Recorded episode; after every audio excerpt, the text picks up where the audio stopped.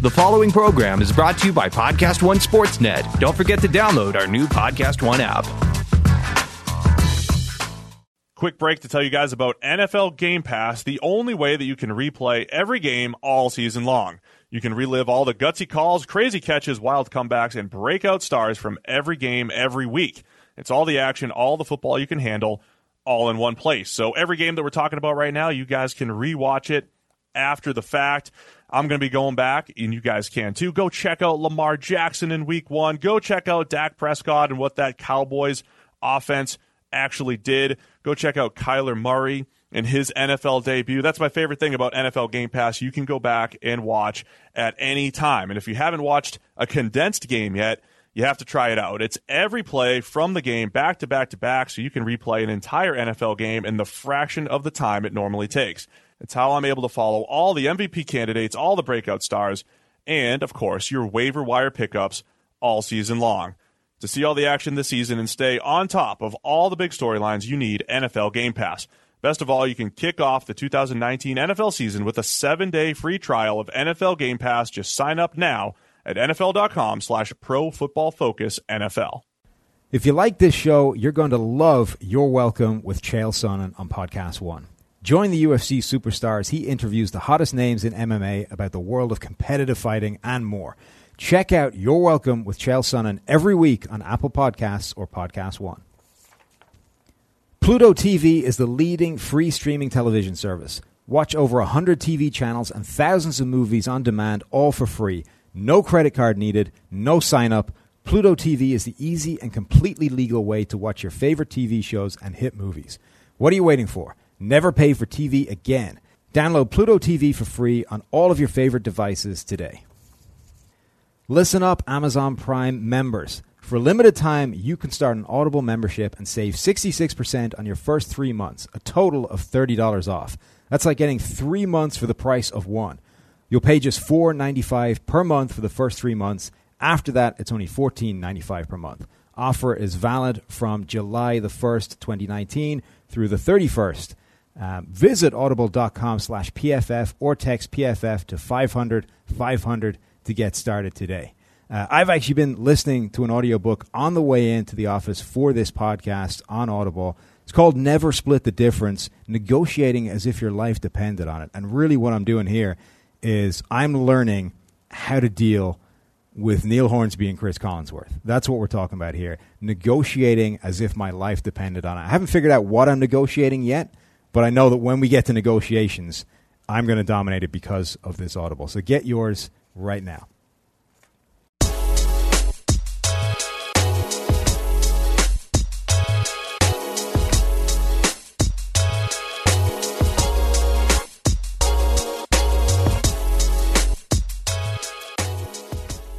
We are live. The podcast is back. We're live on YouTube, and if you're only listening to this on on you know your podcast medium of choice, you're missing out because you don't get the visual spectacle that is Mike Renner's hair and developing beard. Uh, developing, it's not great. I mean, it's more laziness than a beard, to be honest, at this point. But Well, that's how all great beards start, right? You start off lazy, you don't I don't shave for I a while. potential to be great. My, then- uh, if I were to evaluate like a draft prospect, it would be undraftable. Then you reach like a cutoff point where you're like, you know what, I I could maybe turn this into one. Like I, I don't- need to shave again. That's that's how it all starts. But you're you're getting there, Mike. I'm Maybe proud of you. In like a decade or so, I'll be able to grow a beard. Yeah, well, you're starting. You're at least you're on the path. So if you're not watching on YouTube, you're missing out on Mike's glorious facial hair. If you are watching, you get to see it right there. Um, so Steve is back on vacation. Mm-hmm. I'm back. The revolving door of this podcast this summer is uh, a new feel like I need to combination. take vacation. Now. right? Have we done? Have, have you and I been on the podcast bef- this this I rotation? remember. Yeah, I think we have. We did. Like Okay. two, a couple weeks ago. Well, anyway, we're back. So it's it's me, Sam Monson, and Mike Renner back. That's the combination Mm-hmm. you've got today. Um, we're still in the depths of summer, so still nothing much is happening. But we are getting closer to training camp. I've seen tweets from NFL players saying they're putting the training camp destination weather in their app, like Mhm. they're adding it to their their weather app. Um, so everybody is starting to get uh, football's on the horizon, or at least camp is on the horizon, which means we can actually start talking about something sensible. Uh, but there's a few things kicking around the NFL, so we'll hit on all those. And the other thing we're going to hit on today is our offensive line rankings. So our sort of preseason look into the year offensive line rankings went live on pff.com. We'll run through those as well, and then we'll get out. Then we'll get out of here. So the big topic, Mike, is Melvin Gordon talking about holding out, wants a new contract, wants to get paid, and if they don't want to pay him in Los Angeles with the Chargers, he wants to be traded. Um, and this is sort of coming at the end of an offseason where running backs don't matter has been the sort of topic du jour of you know the analytics community and, and football generally. So it's an interesting time for you know a pretty a very good running back to be making noises and, and trying to hold out, particularly coming off the back of the the whole Le'Veon Bell saga. Yeah, and there to me in this conversation there are two very distinct sort of issues at play. One is if you're looking at it from Melvin Gordon's side of things, obviously you should be holding out. Yet with the state running backs that are in the NFL with the career lengths that we see from this position, yes, get all your money as soon as humanly possible. There is no reason to be risking, uh, you know, your career, which is what you're doing every time you get the ha- get a handoff on a rookie deal without you know sort of guarantees when you're in a position like that when you are a franchise you know in quotation marks caliber running back at the other end of the spectrum though there's no reason any, any team from the team's perspective you would just be abs- you'd be crazy to give him an extension the ones the likes that we saw Todd Gurley get which the Rams are now regretting and basically every team who has signed a running back on that second contract the guys out there right now Todd Gurley Le'Veon Bell, Devonta Freeman, LeSean McCoy, David Johnson, Derek, Jerick McKinnon, Lamar Miller, and Dion Lewis. Every single one of those teams seemingly regrets their decision Right. To have extended those guys to give to have given out that big of a contract to those players because of how fickle it can be, because of how injury prone guys get later on in their careers. So I do think that from the Chargers' point of view, trading is their best bet at this point if they if Melvin Gordon really is not going to play. It really is, particularly because trading for the Chargers would indicate a sophisticated level of thought to the point of understanding that running backs are by and large replaceable, right? We know that we're better off replacing this guy than we are paying him. And it also represents the knowledge that there's probably some teams out there that haven't realized that yet. So we're better off because we know we're better off, and we're Yeah. also better off because we know there's a few teams out there dumb enough to take the other side of it.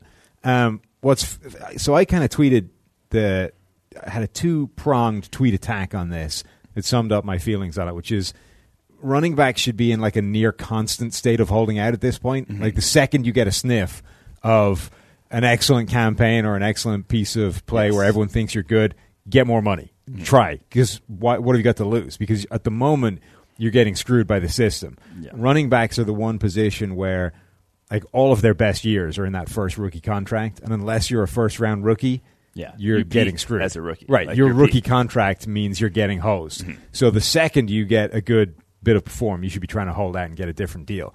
And then the flip side of that is the second a running back tries to hold out for more money, the team should cut bait and move on because it's just never worth it. Almost never. Um, but so we've we're coming at this from this PFF world of starting to understand that the running backs just are, are pretty well replaceable. If you look at our PFF war numbers, um, which are still internal at the moment, but they're, we're going to be sort of using them more and more as the season goes on. Running backs are just so low down on the totem pole when it comes to PFF war compared to other positions. The wins that they account for are so small because everything, all the, the legwork is done by the blocking. It's done by the, the scheme. It's done by the quarterback, the passing game, the defense. It's not the running back that's generating most of those by and large. Um, but we've done some interesting um, kind of work on it. What's another sort of fascinating part of it is I think Melvin Gordon is probably underrated overall, um, which probably doesn't help his case for holding out in that I think he is better than people think he is. But him fighting for more money is fighting against the perception of where he is, not against what he actually is. Well, I think he is one of the best, if not the best, you know, sort of case study for why running backs are so replaceable and why uh, is because he's sort of pretty much well agreed upon that he is one of the better running backs in the NFL. People put him in the top 10 to 15 running backs in league wide, but over the course of his career, he has one season where he's averaged over the league average for yards per carry. Like he, just last year was the first time he ever did that. Never averaged above four yards per carry in the season before that, and that season where he had his best season, his backup came in and outperformed him Right. when he was in. So Austin Ekeler comes in and averages a higher yards per carry, is more productive on a per play basis than Melvin Gordon. So the fact that a top 10 to 15 agreed upon running back in the NFL can one not give you the not give you automatically a top tier running game, which he's only given you for one year of his career in the NFL, which because you need the offensive line is so much more important for that. And two, be so replaceable on a small sample size, like we saw with Austin Ekeler, just means that that's why we don't advocate paying these guys a lot of money. So what's interesting is Kevin Cole, one of PFF's new data scientists, he's been doing some work on projecting war using PFF data and sort of diving, giving, getting historically similar players in the PFF database. And the three closest comps to uh, Melvin Gordon were Maurice Jones-Drew back in 2012,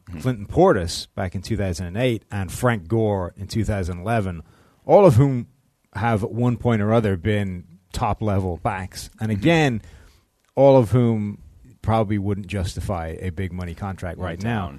The- yeah. And his value calculation right now is about four and a half million per year um, in terms of contract. Which I'm guessing he's looking for a little bit more. I I'm would just- imagine he's looking for significantly more than Yeah. four and a half million. Um, but that's the kind of level you're talking at if you want to talk about legitimately what the running back is bringing to the table, as opposed to what else you need to surround them with. It's it's almost like the same um, conversation with those mid tier quarterbacks. In order for those guys to do what they need to do, you need to surround them with the offensive line and the receiving weapons. The running back is the same story, except they do less on their own, and they need to be surrounded by way more Yes. in order for it to work. So they're just fighting this uphill battle uh, in terms of you know respect and, and trying to get money. Unfortunately, Yeah, and like I said, it's the we don't blame Melvin Gordon for asking for it, but you can't blame the team either for just saying there's no no one in our right minds would be reasonable to pay him as much as he's going to ask for. And what's interesting is we're now kind of staring down the battle of this new CBA negotiation, um, the collective bargaining agreement that's coming up. And one of the things that you would think needs to happen for running backs to get uh, redressed is this idea of their rookie contract to get fixed, some kind of um, adjustment for outplaying your rookie contract as a running back because that's where those guys are at their best. By the time they're into their second deal, which is where everybody else makes their money, running backs may be done. Yeah, So they kind of need that rookie contract, but every other position actually makes out better with the other with it the other way around. So it's difficult to see how you can carve out this way of fixing the running back contracts without everybody else getting screwed in the process, or at least everybody else getting something they're not interested in, in fighting for. yeah. I don't know if they would be willing to make a one positional Right. exception with how fluid stuff is. You know, in terms of Ty Montgomery goes from wide receiver to running back. How does that work? And like positional designations in the in the uh, uh, with the franchise tag are already a hairy go to arbitration a Yeah. lot and that sort of thing. It's already a gray area there. I'm not sure they'd ever, but that is realistically the only way that running backs can sort of capitalize and make money going forward because no one's going to be willing to pay them otherwise it seems teams are finally i would hope a lot of them around, around, around the league figuring this out Right. I think really we're just on the precipice of the entire league. I mean, people have been talking about the running back position getting devalued for years. I think we're really on the point of it becoming really, really devalued, where it mm-hmm. becomes this position where guys are just drafted every single year, plugged into the system. You just need a young, able body who hasn't broken down yet, who can take Yeah. advantage of your offensive line, your scheme, and, and the passing game that you've got and the defense you're going to be doing. You know, like Mike Leach in uh, Washington State could put pretty much anybody back there running back because they only run the ball when they're given favorable Yeah, box counts. yeah. They- you know, when the, when the look from the defense dictates that we run, at which point pretty much anybody can do it. I, I think we're really at the point where running backs are about to get completely screwed if they haven't been getting screwed enough already, Mm-hmm. which is not good for Melvin Gordon's prospects.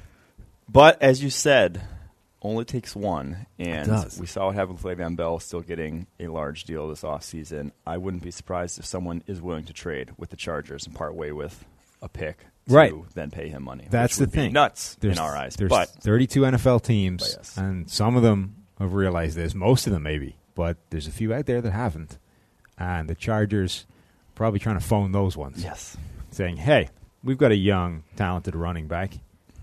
Would you be interested in parting with a draft pick, or maybe two, Literally to secure his services?" Yeah.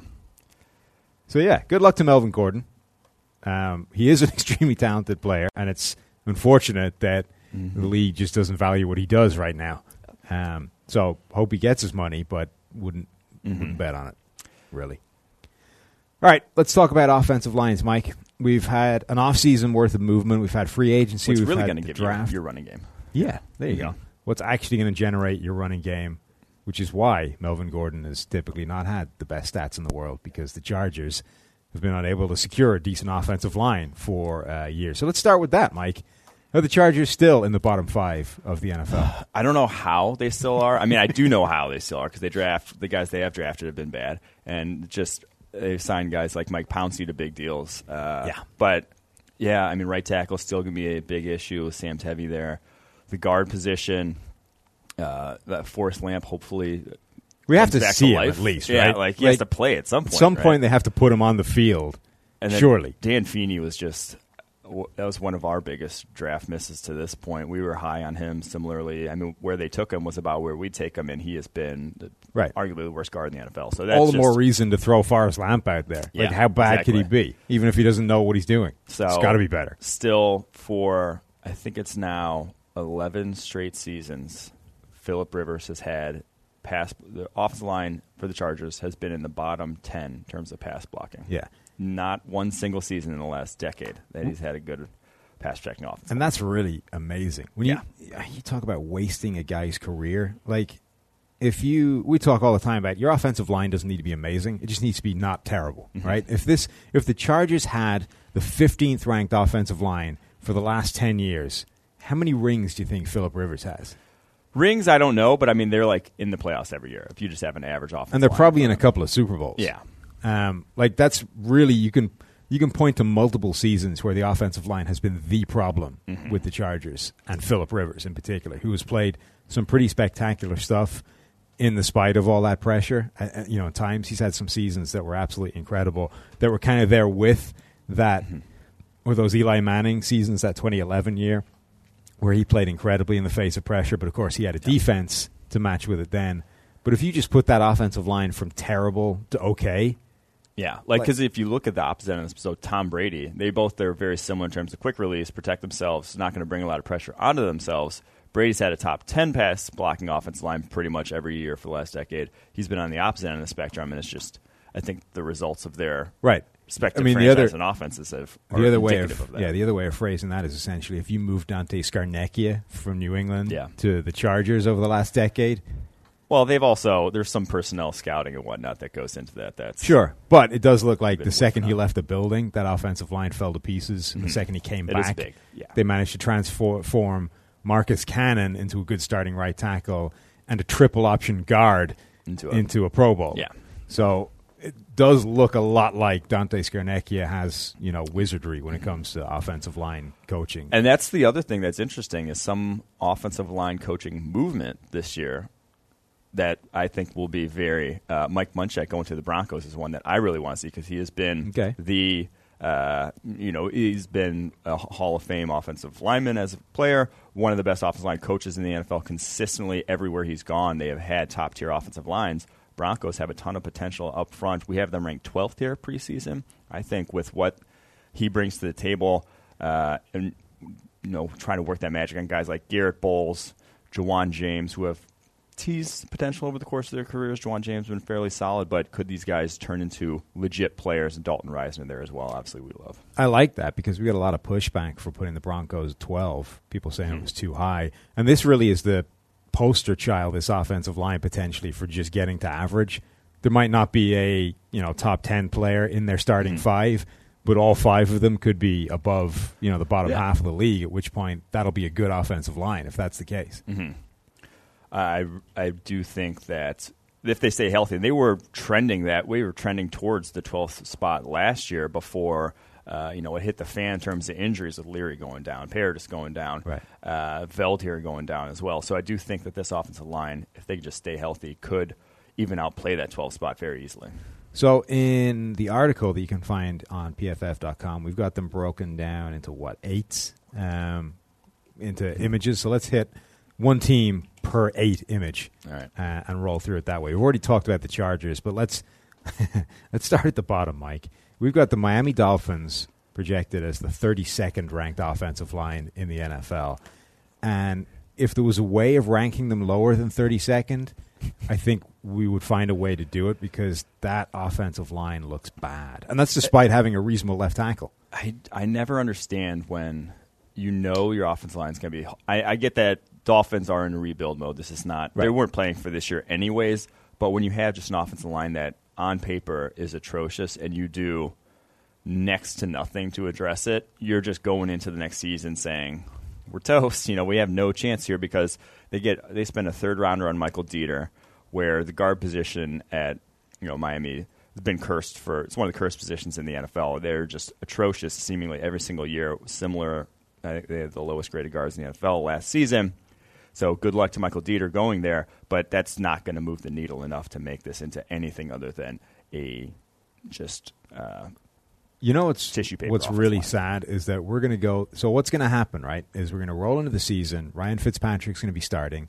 We're going to get the typical Ryan Fitzpatrick for like five weeks. Hmm. YOLO balls. Be one game in there that's amazing. Four that are pretty terrible. Interceptions, sacks, fumbles. It's going to be a disaster, right?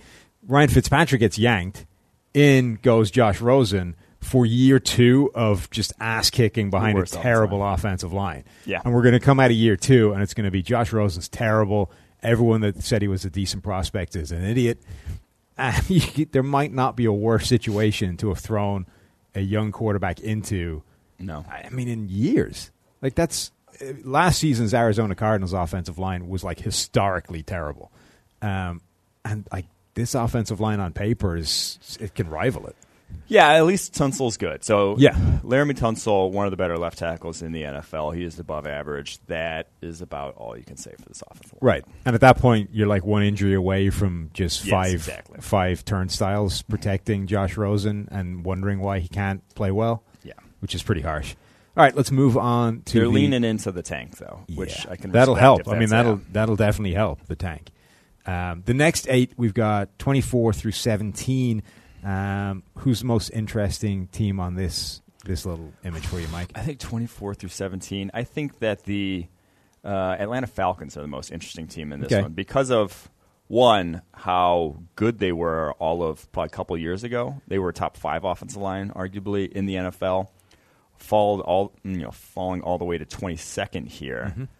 But it also could be one. It could be worse if Chris Lindstrom, Kaleb McGary don't hit the ground running. But also, it could be a lot better. There's just you don't know with two starters, guys starting Right. right next to each other, two rookies at right guard and right tackle. So that one's an interesting thing. And then Alex Mack in his mid 30s, is he going to keep up the high level of play, or is he going to fall off like we saw from with Vitre, like we saw from Ryan Schraeder in recent years? Yeah, it's a good one to talk about because this is another one we get a lot of pushback for because people go, well, how can they be worse? They addressed it. They they they went hard in the draft. Two first round picks on the right hand side. That's fixed. Offensive line done. Yeah. Like okay, but how many first round offensive linemen come in and play well right away? Now, obviously, last year we had uh, Quenton Nelson, who's basically the best guard prospect we've ever seen.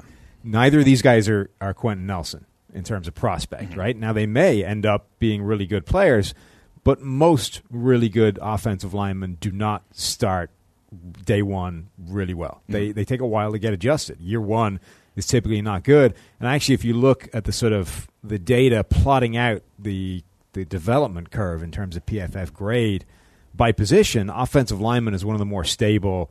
You know, it doesn't start well. It gets better year two. Year three is where they really hit their stride, and they're actually good players at that point. uh, The ones that are going to be anyway. So yeah, they did address the offensive line, but they probably didn't address it to fix it this year. Um, that right side still is likely to be an issue this season. The left guard is James Carpenter, so you can't get that carried away. You've basically got Jake Matthews. Alex Mack should be good, but as you say, he's getting up there in years. Um, will he maintain that high level, or will he start to drop away? So that's you know essentially three out of five positions on your offensive line is at least a question mark. At, at the very minimum, is a, a an issue um, that we need to be disproven for for questioning. So yeah, I think I think that you know just below halfway, the lower somewhere in that um, lower third to mid third range uh, is the right kind of area for the Falcons, but it, it's one that could go either way because if those guys do come in and outperform what we expect, they could easily be better. Yeah, and, and that's the thing with these rankings. It's there's so many guys in a starting five that you just don't know what they're going to be. This it's so hard to project performance, especially translating from college to the NFL, and then even from NFL year to year. So these are our best guesses. But so the 22 with the Falcons right now is basically saying, hey, uh, past history shows that starting rookies and relying on them probably not your best bet. Right. You did address it, but don't get too excited mm-hmm. straight away because that may take a while to manifest itself. All right. What about the next group, Mike? Who's your favorite team in this one to talk about? My favorite group in the next one to talk about. I we already touched on the Broncos, who are 12th. Mm-hmm. So I will go to the Detroit Lions at 15 okay. because we had said uh, they had just done so much to address it. This was, you know, the sort of they used the first round around Frank Ragnow last year. They had signed Rick Wagner uh, a couple years back. Like they had invested a lot. They were trying to install this run game for Matthew Stafford, but it just did not work out last season. Frank Ragnow did not look good at guard. He is now at center. Uh, I just think there was so much potential for this offensive line, and why didn't it necessarily gel and come together last year? I'm not necessarily sure why. Yeah, but. and Ragnow, I think, is one that is it's almost a perfect example of the the Falcons duo, where I think that will start to pay dividends this year. Mm-hmm. I mean, his start was horrendous. He yes. had two abysmal grades right at the beginning. Obviously, playing a new position for him, guard. I mean, mm-hmm. moonlighted there before at Arkansas, but he was playing center all the time, basically. Um, moved to guard as a rookie, disaster to begin with. Started to kind of get his feet underneath him as the season went on. Mm-hmm. And now I think moving back to center, which is his natural position, you should see an actual good player in year two, not a you know not a, a first rounder or a guy taken at the top of the draft. And you're wondering why is this guy not dominating straight off the bat mm-hmm. um, as a rookie? Yeah, so I, the Lions are interesting. The other interesting team in this group to me is the Los Angeles Rams because yes. they had the league's number one run blocking offensive line last season. They were the reason why the Rams were able to lose Todd Gurley, install um, C.J. Anderson, and see no drop off whatsoever. Mm-hmm. Um, they would be the reason why uh, Darrell Henderson. It looks like Todd Gurley if that happens. Yeah. Um, but there's more question marks there now. They've lost John Sullivan at center, who was along with Whitworth a big a big reason in turning around what was a terrible offensive line before they got there. Um, and they've got they've now got a couple of question marks at guard as well. Yeah, losing Roger Saffold, uh, probably the bigger loss there. He yeah. had a very good season last year. Uh, I don't think that the Sullivan loss is huge, or can, I think it can be mitigated because he was a bit of a liability in pass protection down the stretch. There, you could see that he was just uh, sort of at the end of the line there in that regard. But Austin Blythe was also, to me, figured out to some degree in terms of he just couldn't hold up to bull rushes, undersized guard at right guard, and got exposed by Lions, a few other teams down the stretch. Guys who just had you know were good bull rushing defensive tackles, just owned him. So the interior of that offensive line, I'm not sure who's going to slot in that left guard, whether it's Bobby Evans or Joseph Noteboom, but whoever it is, uh, will not be able to replace Roger Saffold. So the interior, you saw how much interior pressure really affected Jared Goff down the stretch. He did not hold up well when faced with guys in his face, had some of his worst games there when things started falling apart. And then you have to look at Andrew Whitworth and you know thirty was right. thirty eight this at upcoming season. it has to stop at some point. I mean, it's he's been elite play. If you just go a tick down from elite play, all of a sudden this offensive line looks far more average and far less imposing than they did for large stretches last season. Yeah, I think the John Sullivan thing will be felt in terms of experience and sort of communication, mm-hmm. line calls, all that kind of stuff. It's going to be felt. Andrew Whitworth is like offensive lineman Tom Brady. You just keep going. At some point, he has to stop playing well. Like it can't. Yeah. You, it's not possible for them to just keep going forever. I thought it was going to be last season because right, the it, last game of the year before against the Falcons, the playoff game was his lowest graded game yeah. in like six years. He dropped like, down oh, and then came back up, it, right? No. Yeah, it's and Brady's done the same thing. It's like mm-hmm. every time you start the decline, it's like, oh, this must be the end, and then it isn't. They yeah. come back. Um, all right, what about the? Are we the last? Yeah, the last. The so we've got eight. the top eight. Um, who the, who's the most interesting team in the top eight to you? Most interesting team is probably the Colts because they check in at number five. uh, no real reason. Uh, There's just no real weakness along here, and you could, if Quenton Nelson really takes a step towards generational, dominant every down, uh, Braden Smith, if he improves upon his rookie season, you not only don't have any holes, you have five starters that are legitimately. Uh, they have the potential of all these group, of all these teams in this top eight to jump leapfrog way up to the top Right. and be the number one uh, in this group. And this is like the this is like the best case scenario for the Atlanta Falcons. You get your two rookies, and both of them play, you know, imp- Like really that, well. yeah. Like I mean, obviously Quenton Nelson, he ended up playing essentially at a Pro Bowl level right off the gate. But as we said, this generational best guard we've ever seen. But Braden Smith played really well um, as a right tackle coming in Mm-hmm. as well. So I guess if you got two rookies. And they played somewhere in the range of Braden Smith, Quenton Nelson, somewhere in the middle between those two. That's about as well as you could possibly expect that to go um, for the Falcons. Yeah, th- and, and but year two is where you start to see it really pay off. That's now you've got Nelson, who may end up being the best guard in the NFL this year. You got Braden Smith, who could not just play well for a rookie, but could w- play well overall Mm-hmm. and be a good right tackle. Now you have an offensive line, A, with zero holes, which is the first goal, Mm-hmm. right? Just get no weakness. And B, now your your um, your kind of baseline of the five, your average, your your mean is actually good, growing. Yeah, now you're actually getting Mm-hmm. five good players across the board. Now you're starting to approach those Dallas Cowboys offensive lines of the past few years, where they had three All Pros and two guys that weren't weaknesses, Mm-hmm. and you just dominated people. So yeah, things could be pretty exciting for the Colts. Um, I'm also I also want to see if the Cowboys Travis Frederick is he back to what we saw Right. you know the player from a couple years ago? And now a center probably one of the least valuable positions on the offensive line. They still had a very good offensive line without him just because uh, they were solid at tackle and Zack Martin at guard as well. So I do think are they going to get back to theirs? Connor Williams in year two going to make that leap that we've talked about from year one to year two? Because if so, I mean, if Connor Williams takes step forward, Travis Frederick's back to his best, this could be the best Cowboys line we've seen since you know the DeMarco Murray Right. era back then. And then let's let's at least mention the the best offensive line in the NFL, the team that we have at top again, is the Philadelphia Eagles. Now we took a load of crap when we first ranked the Eagles as our number one offensive line. Probably was it like was two years year, ago? Two years ago, the year before they went. two the years won ago, heading into the year, wasn't Yeah. it? It was this offensive line rankings two years ago, and essentially we saw it coming. We said, "Look, this on paper looks dominant. Yeah. If they finally play up to this level, they will be the best offensive line in the NFL." And they developed into that. What's impressive now is that they have essentially the same group. Um, and then the only real question mark is what they do at left guard, whether it's Wisniewski, whether it's Seumalo playing there they they're giving the shot again to Seumalo to essentially win the job with the understanding that if he can't, they can just throw Wisniewski back Yeah. out there and have a reasonable left guard. No, they basically, if a guy's not playing well there, they've flipped him in the past. So. Right. And then but the it's, other not, it's again not a, not necessarily a liability, just not quite up to par with the rest of the line. Right, and I think, but that's their their thing, right? Mm-hmm. They'll they know that Seumalo has the higher upside than Wisniewski, so we'll give him a shot to prove he can be a better player. Mm. And if he does end up being a liability, being the weak link, they know Wisniewski won't be that, so they'll throw him back out there. Mm-hmm. Um, but the other thing is, so Jason Peters has been one of the best left tackles in the league for a long time now, but he's getting up there in age. He's starting to break down physically. We're missing games because he gets injured.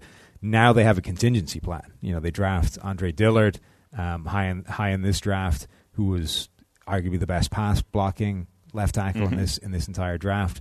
So now, even if they lose a Jason Peters to the season, which would be a big criticism of you know Dallas Cowboys fans, for example, Yeah.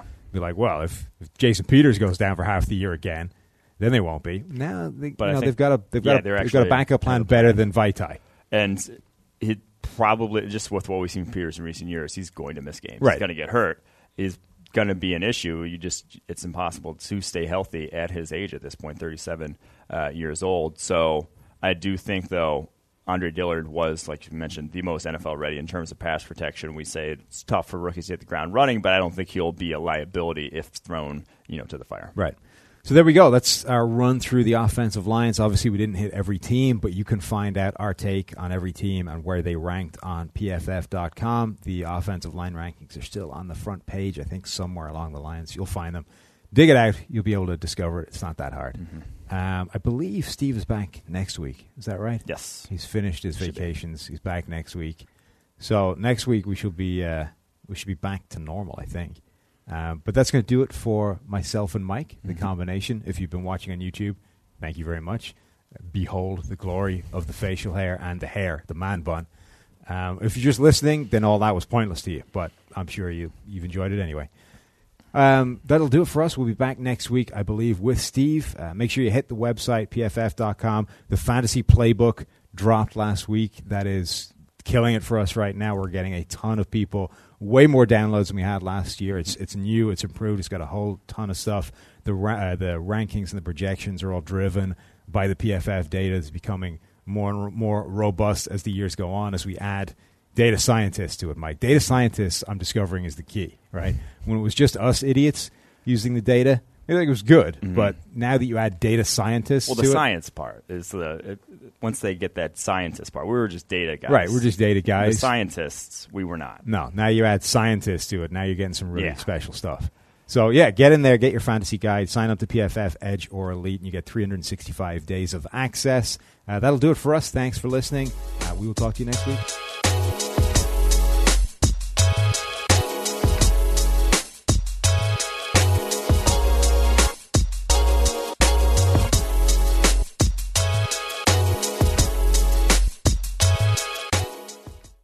Quick break to tell you guys about NFL Game Pass, the only way that you can replay every game all season long. You can relive all the gutsy calls, crazy catches, wild comebacks, and breakout stars from every game every week. It's all the action, all the football you can handle, all in one place. So every game that we're talking about right now, you guys can rewatch it after the fact. I'm going to be going back, and you guys can too. Go check out Lamar Jackson in week one. Go check out Dak Prescott and what that Cowboys offense actually did. Go check out Kyler Murray and his NFL debut. That's my favorite thing about NFL Game Pass. You can go back and watch at any time. And if you haven't watched a condensed game yet, you have to try it out. It's every play from the game back to back to back, so you can replay an entire NFL game in the fraction of the time it normally takes. It's how I'm able to follow all the MVP candidates, all the breakout stars, and, of course, your waiver wire pickups all season long. To see all the action this season and stay on top of all the big storylines, you need NFL Game Pass. Best of all, you can kick off the 2019 NFL season with a seven-day free trial of NFL Game Pass. Just sign up now at nfl.com slash pro football focus NFL.